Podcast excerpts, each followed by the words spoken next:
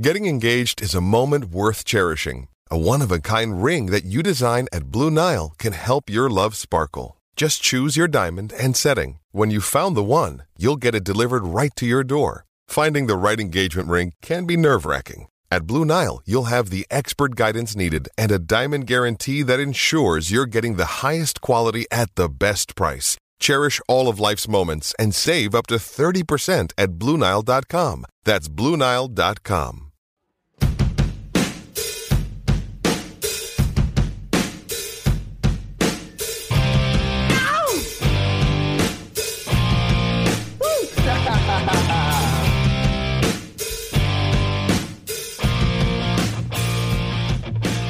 Pittsburgh Steelers fans, welcome to this week's episode of Steelers War Room. I'm your host of this weekly show, Matt Peverill, the host of this show that puts you in the minds of Kevin Colbert, Mike Tomlin, Omar Khan, gets you thinking everything roster, you know, free agents, draft, star players, developmental players, practice squad, everything in between, the stats, you know, the stats behind their performances and the money toward their payment. But look, before I get massively into this week's show, as always, I just want to just want to remind everyone that listens to this show of all the different things that we have part, as part of Behind the Steel Curtain, but as part of our network, both whether it's on the audio and YouTube side, whether it's in the written word side. There's really is as a diehard Pittsburgh Steeler fan, or just as a really engaged Pittsburgh Steeler fan, like you might be jumping on now and go, "Hey, I've been quiet all off season. I'm now looking to get into it." You might have followed, um, you know, other blog sites, you know, or other podcasts, or you know, even even guys like an Arthur Moats, you know, on YouTube and, and, and some of his podcasts, whatever it is, and however you've come across us. Thank you for listening, but the, the key thing is there is that behind the steel curtain is your one stop shop for all things Pittsburgh Steelers. Matt, I'm going to give a straight shout out as well to uh to the audio side.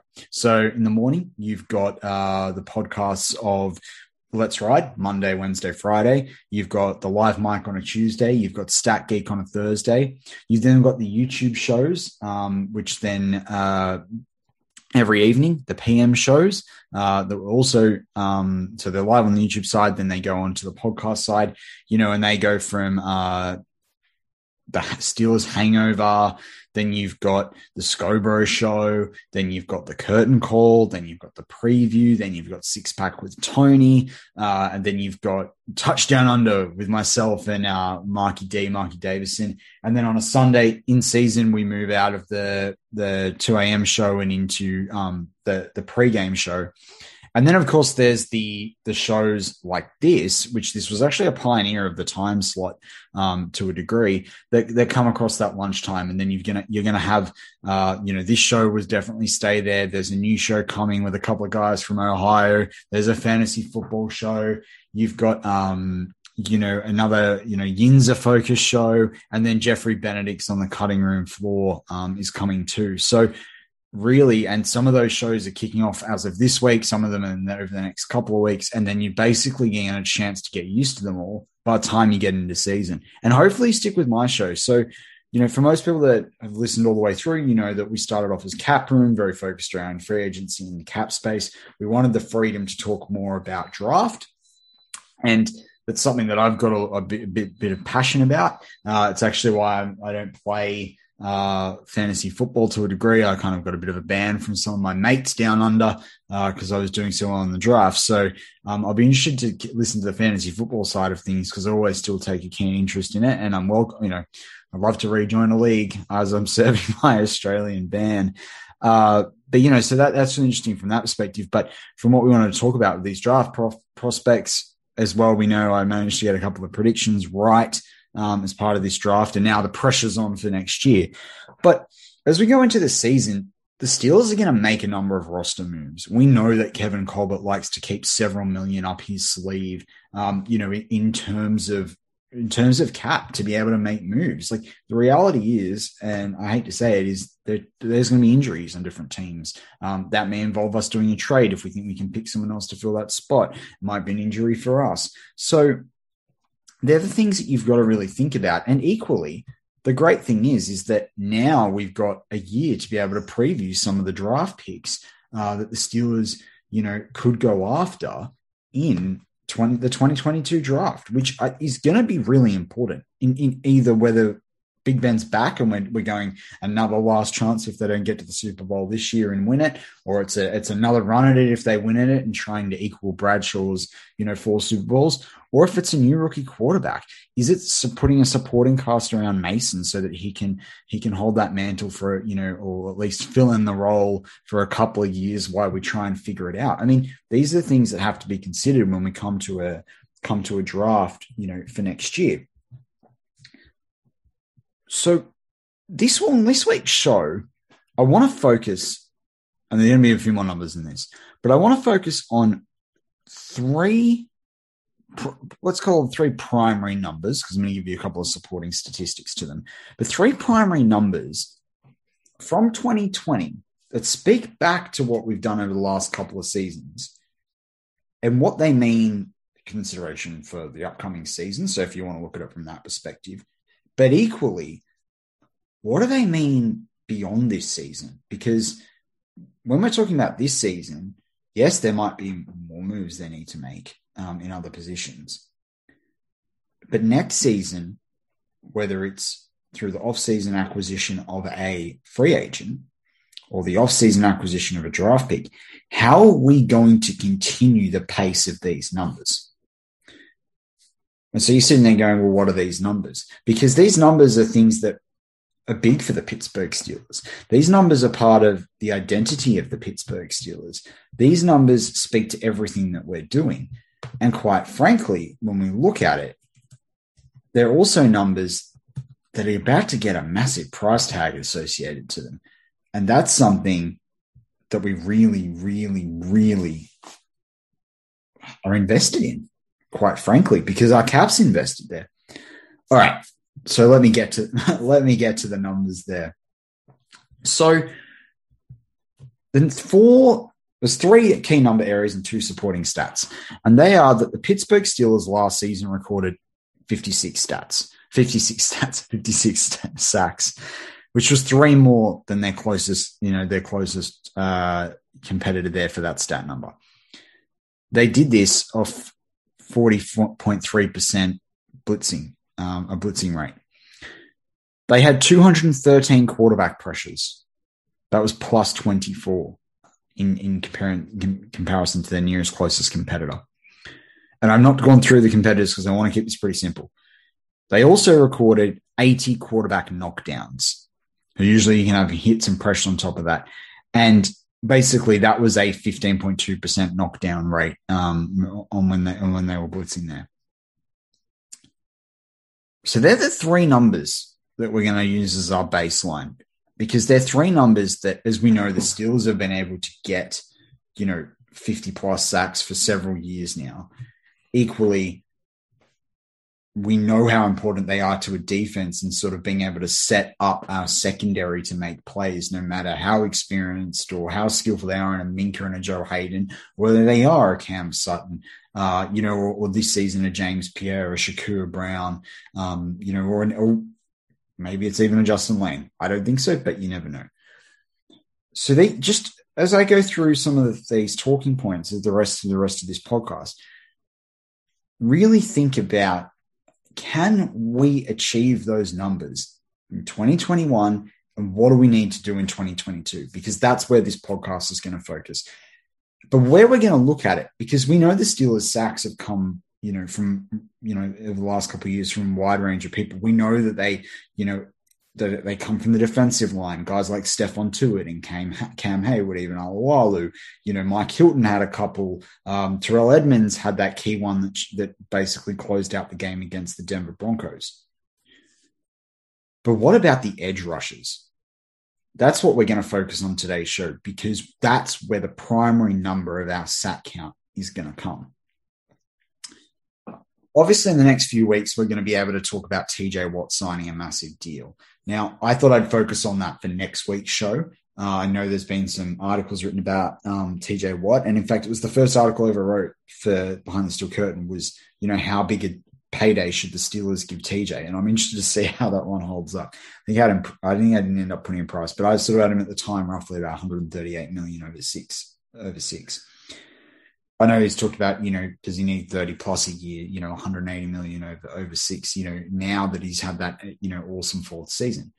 But let's let's focus on TJ Watt first, and then we can talk when we'll go into the um to, to our break there, and I'll get full swing into some of the other edge rushers on our roster, and also, you know, what we're looking to do, you know, to keep these numbers and, and keep these types of numbers in 2022. So TJ Watt to his career to date. Now, this is the other thing as I go through these players, I just want to preface that I, both now and after our break, what I've done is I've averaged them over the last couple of years because there's some advanced statistics through Pro Football Reference that only go back about three seasons. So with that, I can't measure things like quarterback knockdowns and pressures before that. So, I, and I do want to do that because pressures do make a difference. And I think it's like the it's like tackles for a loss. They're an unsung stat that actually really does translate into how we get other teams into third and longs, how we force incompletions, how we you know shorten the length of drives. So what I have done, and particularly when we talk about a player like a Melvin Ingram, I've done the average over what I was able to pull up over the last three years in their games. So some players we could probably say there's upside when we come to Melvin Ingram and Alex Highsmith. And you know, potentially the Q from the U. But equally, TJ, the pressure's on to sort of get, you know, his average number of sack, sacks, but we probably think he'll go higher than his average. So let's go to TJ. So TJ, throughout the course of his career, has actually been able to, you know, average 12 and a half sacks uh, per, per season. He's averaged over 17 uh, quarterback knockdowns and over 50 pressures there's some incredible numbers there. And when, when you think about 56 sacks, 213 quarterback pressures, and 80 quarterback knockdowns, he's providing almost a quarter of the knockdowns, almost a quarter of the pressures, and he's you know well on a, on his way to a quarter of those sacks. Now, if we think about it in you know the last couple of years, he's had 15 and 14 and a half sacks, so more above that 12 and a half average. And when you're talking 12.3 average, which is where it's scaling down because of the seven that he had in his rookie year, you know, you know, 2.5, 2.5 there is an extra fifth, you know, fifth of sacks in terms of his production there, or 20% rise in sacks. So when we look at TJ, if we're going to get 56 sacks, particularly with the three players that we're going to talk about in part two, what's going to be really key is that he does break that 15 sack mark. And particularly when we're looking at 17 games, because 56 sacks will still be a tremendous effort off 56 games. Uh, 56 sacks will be a tremendous effort off 17 games. But we'd actually hope as Pittsburgh Steelers fans we're breaking 60. So, and I know that there'd be many fans out there right now listening going, hey, Matt, like if TJ can get 15 sacks, be held, only play 15 games of a 16 game season, imagine two more games. He could easily break 20. Now, when you're looking at roster management, you may sit there and go, relying on a third of your sacks to come from one player is quite problematic. But I think if we look at some of the top teams around the league and some of some of the top rushes over the last you know decade or so, and even if we go all the way back to like a Kevin Greene, you know, with the Steelers, or we go back to a Mean Joe Greene, it's always been the case that you're going to have an outstanding, you know, player in terms of sacks. It's always been the case, you know, that there are going to be guys that, you know, do more than others. But what I think is so interesting about us as the Pittsburgh Steelers and, and our fan base and, and the team more like it is that these sacks, TJ like was held on so many plays. I mean, I, I said it on Touchdown Under, you know, recently that I felt that if I'm TJ after every game, I would be I would be basically saying I was held this many times and continue all the way through. And for some people, that might be like, well, hang on, that's going to get old real quickly. But at the same time, you know, it is preventing TJ from getting sacks. So you may as well start trying to you know spin that narrative with the with the referees. But equally, TJ is does benefit from guys like Stephon Tuitt. He does benefit from guys like Cameron Heyward, and he has previously benefited from Bud Dupree. The pressure's now on. But I think when we think about the deal that TJ's going to get, he's going to live up to it. He's gotten better year on year. And I'm excited by what he can do through 17 games, even if he's only playing 16 of them, and definitely excited what he can do in 2021 and 2022. With that, we're going to take a break on this week's episode of Steelers War Room. In part two, we're going to look at the three other Steelers rushers and their contributions or potential contributions in 2021 uh, to to these three, you know, hallmark or north star, you know, edge rushing numbers. And then we're going to also have a quick look at who are the guys that might be available to fill this need going on beyond 2021 through the draft or through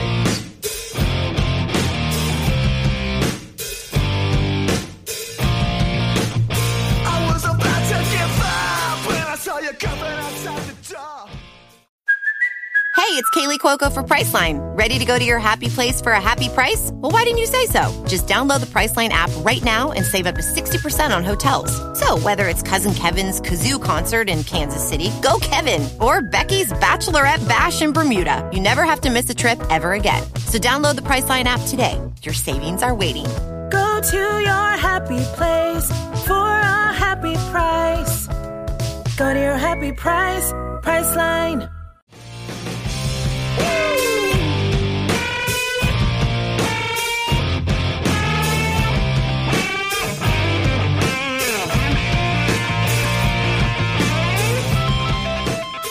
And we're back on Steelers War Room. Let's let's crack straight into it. So before the break, we looked at TJ Watt's contribution to the 56 sacks, 213 quarterback pressures, and 80 quarterback knockdowns. Let's look at Alex Highsmith, third round draft pick last year, heir apparent to Bud Dupree in a way, had to step in when Bud Dupree got injured. And now, you know, he's going to, you know, and he, and he, played in, you know, 16 games last year, but he started five. Now the pressure's on for, for him. He's going to really be front and center, you know, for the Pittsburgh Steelers. Uh, beyond these five tackles for a loss, and we're not talking about tackles for a loss with those, with, with these sort of, uh, you know, baseline Steelers edge rushing or, or, or rushing numbers, and we'll focus on the edge rushes. Alex Highsmith in his rookie year had two sacks, four quarterback knockdowns, and 12 pressures you sort of sit there and you're like, well, hang on, you know, that's not that much from the rookie. But when you look at Bud Dupree, you know, he had eight sacks. He had, I know that he had 15 quarterback hits and he would have had more, more, more pressures than that. So, you know, you don't have the full sample size there from Alex. But I definitely think Alex Highsmith can replicate seven or eight sacks. When you talk about quarterback knockdowns, if he's going to get those, you know, that that sort of a number, he's probably looking at, you know, 13 or so quarterback knockdowns to contribute to the um, you know 80 that we had. And when it comes to pressures, we're probably looking more like 25, where he's contributing over a tenth of the pressures. Now, they're the numbers we need from Alex Highsmith. Again, he's another player that if we are going to have the Pittsburgh Steelers ladder up to these numbers, we need that from Highsmith. We really, really do it's not something that I think though he can he can shirk away from. It's not something that I think he needs to, and it's something that I think he's well capable of. But what will be interesting to see is what proportion can Alex Highsmith through 15, 16, 17 games make up of the 50 of 56 or so sacks, 213 quarterback pressures, or 80 quarterback knockdowns. The next player I wanted to talk about was Melvin Ingram. So Melvin Ingram is obviously someone we've acquired in the last couple of weeks. A lot of fanfare quite, you know, fairly proven. Now, over the last three years, and as I said um, earlier, i have done this based on the advanced stats because crossing between the two is going to get quite confusing. I can only go back three seasons, which means that we're not getting the full picture of Melvin Ingram's career. But over the last three years, he's averaged five sacks, 21 pressures, and five quarterback knockdowns. Now, this is per season. Now, that's really helpful for us. That's a tenth of the quarterback pressures we need to get to. That's at least a sixteenth of the quarterback knockdowns. Some of you will sit there and say, well, hang on, he missed a lot of last year. I think he played in something like five, five games last year. Therefore, when we're looking at these numbers, he's actually got upside to him. You know, as, as I said in part one, there might be some players that have, that have a bit of upside to them. Melvin Ingram is one of those players uh, that that is going to potentially have some of this upside. Can he go back to averaging, you know, sort of seven sacks where he was sitting before his injury? Can he go, you know, definitely average more like twenty five to thirty pressures? Can he average, you know, ten? You know, if he's going to get seven or eight sacks, he's probably looking at you know the best part of between 15 and 25 quarter, quarterback pressures and you know probably about 15 quarterback knockdowns there so they're the sorts of stat lines that I'm looking at from Melvin Ingram and needing to providing if the Steelers are going to continue this excellent sack pressure and knockdown, you know, top line numbers. Moving on to the Q from the U. But you're going to see very quickly that because I've only talked about, I'm only going to talk about these four guys that are currently on the roster. And you're going to think, well, hang on, you're leaving out a key player. The Pokemon King. Well, I'm not putting him there because I don't know whether he really, he may well make the roster. You know, he may well make the practice squad roster if there's, you know, the veteran spots.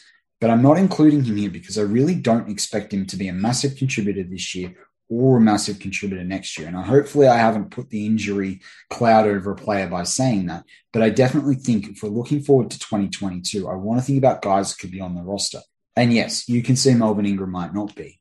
But if he has a good year for the Steelers and the Steelers come close and they can bring him back on a you know on a cheap deal, why not? You know, that's the view that I think we have to look to in that optimistic, positive view. So the cue from the U. Now, this is a really hard one because I don't, we don't actually have available the, the stat lines that we do for the other players because it's just simple that the stats are recorded differently. When I go off sports reference, which is which is the college version of pro football reference. But Quincy Roche had averaged seven sacks through each year of his college career. Seven sacks. Now, we're going to sit here and say we don't expect him to know, you're not really expecting to start any games unless it's toward, you know, there's an injury or, you know, you probably then it's going to might be the last game, one of the last games. I don't say the last because I think that's the, you know, the one that we may need to have a top team, you know, on the paddock for. But we may need to use him toward the end of the season to spell different guys. But can Quincy Roche contribute three sacks? Can he go over what Alex Highsmith contributed in his five games? Can he contribute five or so quarterback knockdowns? Could he contribute 15, you know, quarterback pressures? I easily think so at different plays. What we really need to see from Quincy Roche is him backing up some of the great proven performance that he had at the, at the college level in to the NFL level. But equally, what are his numbers going to be like in 2022? And I think wherever you see Alex Highsmith hover around between him and Melvin Ingram, that's the sort of area we want him to develop with. But the fact of the matter remains is that in 2022 and beyond, Quincy Roche will have an important contribution to the 56 sack, 213 or so quarterback pressures, and 80 quarterback knockdowns. And if the Steelers are going to get close to that stat. So it's something to keep in mind because just be, especially as now we're about to go in to the preseason, you know, with the game, the Hall of Fame game, and then the three subsequent games, we want to start seeing signs that Quincy Roche will be able to deliver on that because that'll demonstrate whether he was this, you know, he was this fantastic value you know, in the sixth round and someone that we were really high on in this in this show, you know, in the first, I think it was the first one we switched to War Room to start previewing draft picks. You know, I talked about Quincy Roche, was a massive fan of him. So that's what's going to be really exciting. Well, let, let's cast our eyes ahead, you know, crystal ball gaze. There's actually going to be a number of big name edge rushers that are available in 2022, right as of right now, and according to Over the Cap. And those players are Von Miller. Now, whether the Steelers want to spend money on someone that's going to be about 30, 33, 34 by then. Chandler Jones, who we know, you know, is already, you know, requested to be, you know, leave the Cardinals. I think Quincy Mercilus from the Texans. I don't really think that he's an option for the for the Steelers. You've got Jason Pierre-Paul again. You know, if the Buccaneers, you know, go go pretty well this season, whether he wants to go around again, who knows? Jerry Hughes is probably going to retire outside of the Bills. Jadeveon Clowney, I think we we know that that ship sailed, and why would we want him? I think I've talked about it previously that Melvin Ingram, you know, on this show is a much better option. And then you've got Emmanuel Ogbah. He's a bit younger, you know, from the Dolphins. Mario Addison from the Bills. He's, he, you know, you'd probably expect him to be retiring. Haason Reddick from the Panthers, again, is someone that we really want to look at. You've got Dante Fowler, you know, from from the Falcons. And you know, all these players starting to really get on into that 29-30 mark. You've got McKinley from the Browns. Well, he'll be interesting for us to sort of see this season um, what he does for the Browns and against the Steelers. Then you move on to Melvin Ingram, and we know where he's sitting. The other guy sitting there is Dennis Dennis Gardeck, but if he has the sort of season he had last year, there's no way the Cardinals will be releasing him, and that's going to be a really good defense. I'd predict predict him to really do well again. Derek Barnett could be an interesting one from the Eagles, but I know that their cap situation you know potentially improves. So whether we're able to get him or not, it's going to be an interesting, an interesting one, or whether we want, you know, whether we want to too. There's other guys like Landry that come up, you know, as well from the Titans. I'd expect him to get a pretty decent deal.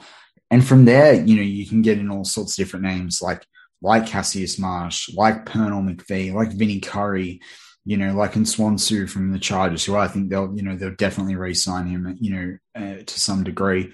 you know, in terms of, you know, cap number, in terms of how high it is. And then you get into the rest. My, so where we're sort of sitting, if you go through some of those names, unless we want to spend some pretty high money or, or get someone, you know, kind of just do the replacement for Melvin Ingram, you know, as it stands, we're kind of looking at the draft. But the Steelers are going to have a number of, you know, different people that they need to look at, you know, in the NFL draft. And by people, I mean, yes, there will be multiple different people at different positions. Pass rusher is going to be up there, in my view. But so could quarterback if Ben, ben Big Ben doesn't come back so could a, cornerback. We really need a top end cornerback. I know that sends shivers down everyone's spines. The Steelers picking a cornerback in round one.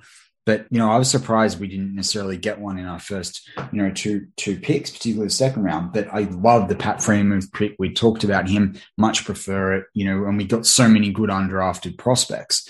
But equally, the O line is going to be really important because it was regardless of Big Ben coming back or not, regardless if Mason Rudolph starting, or regardless if they go and get they're going to get a quarterback, whether it's in rounds one, two, or three, they're going to need to improve the O line, and, and we need to get younger there too. So this is the thing: is that can the Steelers find a decent pass rusher out of it? And again, this places so much importance on Quincy Roche and if Quincy Roche can hit, the Q from the U can hit, we are going to be really, really well off as, as a Pittsburgh Steelers team. But the other way the other mechanism, if we are going to go through the draft, is looking at a few of these players. Like who who are the names to watch? Who should you be looking for? Well, PFF's already put out some rankings as you'd expect. Kayvon Thibodeaux from Oregon, you know, he's a you know, he could be someone that's, you know, literally one of the top you know, three or so picks taken in the draft next year. He's one to keep your eye on, but the Steelers aren't going to be in the mix. You've got Kingsley uh, Enagbare from South Carolina, six foot, six foot four, two sixty pound edge rusher. That's a sort of that's an awesome size for the Pittsburgh Steelers. You know, there you've got Nik Bonitto from Oklahoma. You know, he's going to be a redshirt junior, so and he's a great speed rusher, but you know, he was a redshirt junior last year. But we know whether you know he he wants to declare from the draft, but you know last year he, you know he led the he led the US with in the US with 93.6 pass rushing grade according to PFF. Be interesting to see what he can do for Oklahoma. You got Zach Harrison from Ohio State, six foot six, 265 pounder. I expect him to be a bit more in the four three from what I have limited limited overall say seen of him. So you know that's that's an interesting one to see what he does there and whether that's going to be the fit for us. You got Aidan Hutchinson coming out of Michigan. You know that PFF deemed a wild card in Adam Anderson out of Georgia. Um, you know, and he's been a pretty proficient uh, for Georgia as well. Um, you know, he's so you know it could be really interesting. Um, you know, whether what he does. There's a few other names to watch: Brenton Cox Jr., Florida, George Karlaftis. You've got Myjai Sanders from Cincinnati. You've got Drake Jackson from USC. You've got Zion Topola Fatui from Washington. You've got Xavier Thomas from Clemson. Boye Mafe from Minnesota. You know, so that they're all different players that you should really be watching out for as we go into the into the college season. But there's also some other names too. There's also some other names too. Ochaun Mathis from TCU, Will McDonald, the fourth from Iowa State. You know, there's guys like Tyreke Smith from Ohio State, Owen Carney from Illinois, Nick Figueroa from USC, uh, Josh Paschal from Kentucky, Tariqious Tisdale from Mississippi, Solomon Byrd from Wyoming, Laquan Johnson from Central Michigan, Andre Carter from Western Michigan, Thomas Booker from Stanford, and Deslin Alexandre from Pittsburgh, the Pittsburgh Panthers. So this is what's going to be really interesting for the Pittsburgh Steelers, you know, in particularly, let's just say it's a Deslin Alexandre is who are we going out and looking for? Who are the guys that are going to slip? Who are the guys whose narrative is going to start out really high in this college season and then scale right back, you know, as we get closer to the draft? Who are the guys that are going to be not on a lot of people's radar that explode throughout the season? They're the sorts of things we're going to have to really think about because there are also things you might need to have in mind depending on what we do want to do uh, with Melvin Ingram. It's going to be incredibly interesting to see how the Steelers in 2021 and beyond are able to live up to, to 56 or so sacks, 200, you know, almost 215 quarterback pressures and 80 quarterback quarterback knockdowns because we know how important they've been to you know double digit wins. We know how important those stats are to successes in super bowls over the last decade. It's going to be a massive challenge with bud dupree gone and some really young faces in that room to be able to achieve that when it, especially when it comes to the edge rush rush's contribution to those top line numbers. And with that, that wraps up Steelers War for this week. As I said, behind the steel curtain your one-stop shop for all things Pittsburgh Steelers. You know, there's awesome stuff going on at the moment through training camp, through training camp confidentials, you know, articles and you know wrap ups after after the days. They're going into full pads by the time you know. By, I think by the time you've listened to this, and it's going to be really exciting to see who shows up. Can a Pat Freiermuth? Can he block? That's what Tomlin's got to say. Now we all get to see. The, the Hall of Fame game is only a week away. I cannot wait. Football is back. Get amongst it. Get excited. Get motivated. And always go